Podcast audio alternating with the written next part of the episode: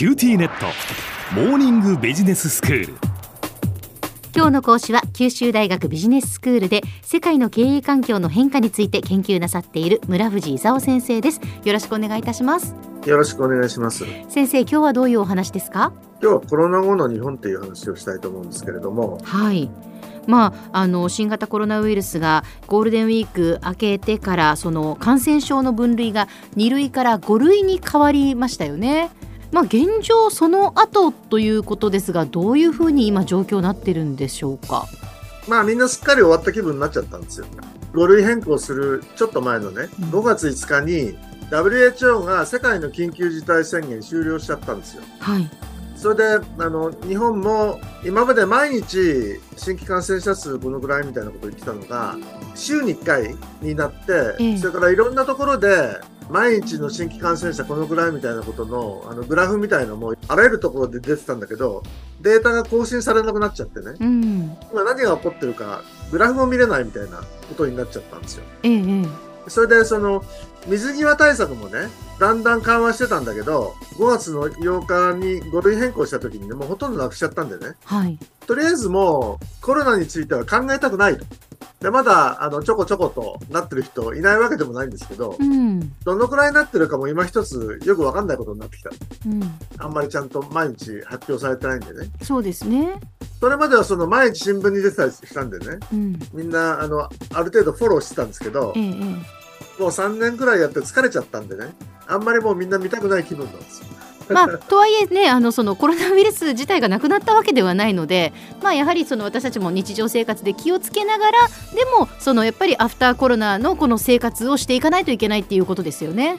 そうなんですよ。まあ、なくなったわけじゃ全然ないんですけど、ええまあいろんなことの一つになっちゃったんでね。まあ、あの、コロナ後として生きていこうかという話になっちゃったということなんですよ。はい、で、あの、まあいろんなことがね、それで、あの、変わりつつあるわけですけども、うん変わりつつあるって言えばね、今年の4月にずっと日銀の総裁やってきた黒田さんが上田さんに変わっちゃったんですよ。うん、そうですね先生この黒田総裁から上田総裁に変わったことで何かこう政策の上での変更点っていうのはあったんでしょうか？まああったようななかったようなみんな、あの、どういうことなのかよくわかんないなと思ってるところなんですけど、うん去年からね、ずっとお話ししてるように、アメリカとヨーロッパがね、インフレがすごいっていうんで、一生懸命金利を引き上げてたんですよ。ええええところがその日本が金融緩和を継続したもんでね、お金をあの円からドルに移した方が得じゃんって言って、円が売られて円安になってね、それでその結果海外から輸入するものが高くなったもんで、コストプッシュインフレみたいのが起きたんですよ。はいで、上田さんに4月に変わったもんでね、これでひょっとしたら金融緩和政策変わんじゃないのと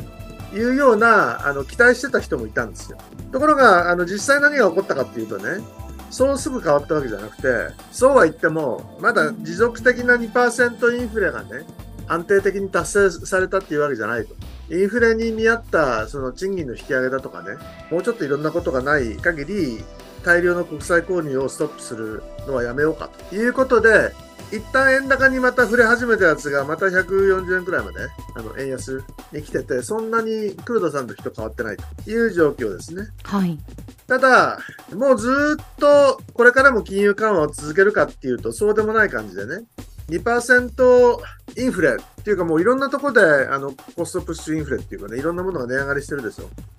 だからそういう意味じゃ、もういいってことで、あのインフレと戦うのがね、日銀の役割なんで、うん金利引き上げに時間の問題で向かうんじゃないかというその考え方がある。普通はですね、あのインフレが高い方が通貨の価値は早く下がるわけですよ。ええ例えばアメリカの方が日本よりインフレ高いでしょ？そしたらアメリカのドルの方が円よりも早く価値がなくなるはずなんでね。うん円高になんなきゃ本当はおかしいんですよ。ところが円安になってるでしょ？はいってことはどっかの段階で反転する可能性があるんですよ。だからあんまり小浜さん、あの、ドルの金融商品買わない方がいいですよ。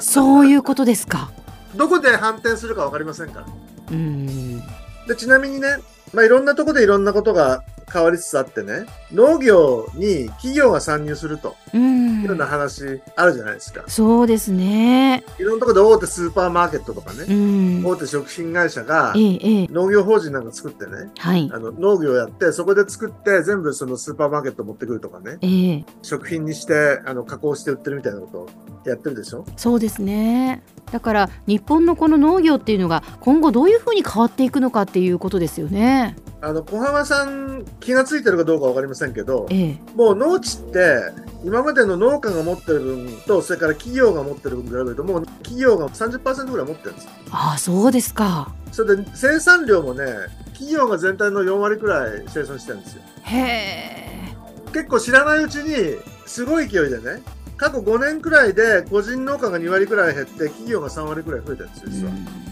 でそういう意味ではその農地の売買だとか賃貸だとかね農地委員会っていうのの許可が必要で簡単には売ったり貸したりできないという状況だったのが農家高齢化してるでしょはい。でだんだんとね農地を企業に貸し始めてるんですようん。だからそういう意味じゃねあのコロナが一通り区切りがついてねいろんなことがちょっと変わり始めてるということが言えるかと思いますでは先生今日のまとめをお願いします。あの5月のゴールデンウィーク明けにコロナの感染症分類が5類に変更になってコロナ後の日本っていうのが始まったと。でそれでアメリカとかヨーロッパなんかインフレになって金利上げたもんでね日本は金融緩和を続けてたもんで円安だとかインフレがあの日本であの起こっちゃったわけですけどもこれも黒田さんが上田さんに総裁変わってねであの2%インフレがあの相当持続的になれば、まあ、時間の問題でも大量の国債購入はやめようかという金融緩和その終了のあの可能性が出てきたと。でそうなると、どこかであの円高に反転してくる可能性があるということですね。それで、日本のその農業、全然動かなかったやつもですね、だんだんと企業が参入してきて、あの全体の農地の3割くらいはもう企業が持って、4割くらいは生産を始めたというふうに、あのかなり農業の担い手も変わりつつあるという状況です。今日の講師は九州大学ビジネススクールで世界の経営環境の変化について研究なさっている村藤勲先生でした。どうもありがとうございました。どうもありがとうございました。さて QT ネットモーニングビジネススクールはブログからポッドキャストでもお聞きいただけます QT ネットモーニングビジネススクールで検索してください。お相手は小浜もとこでした。キ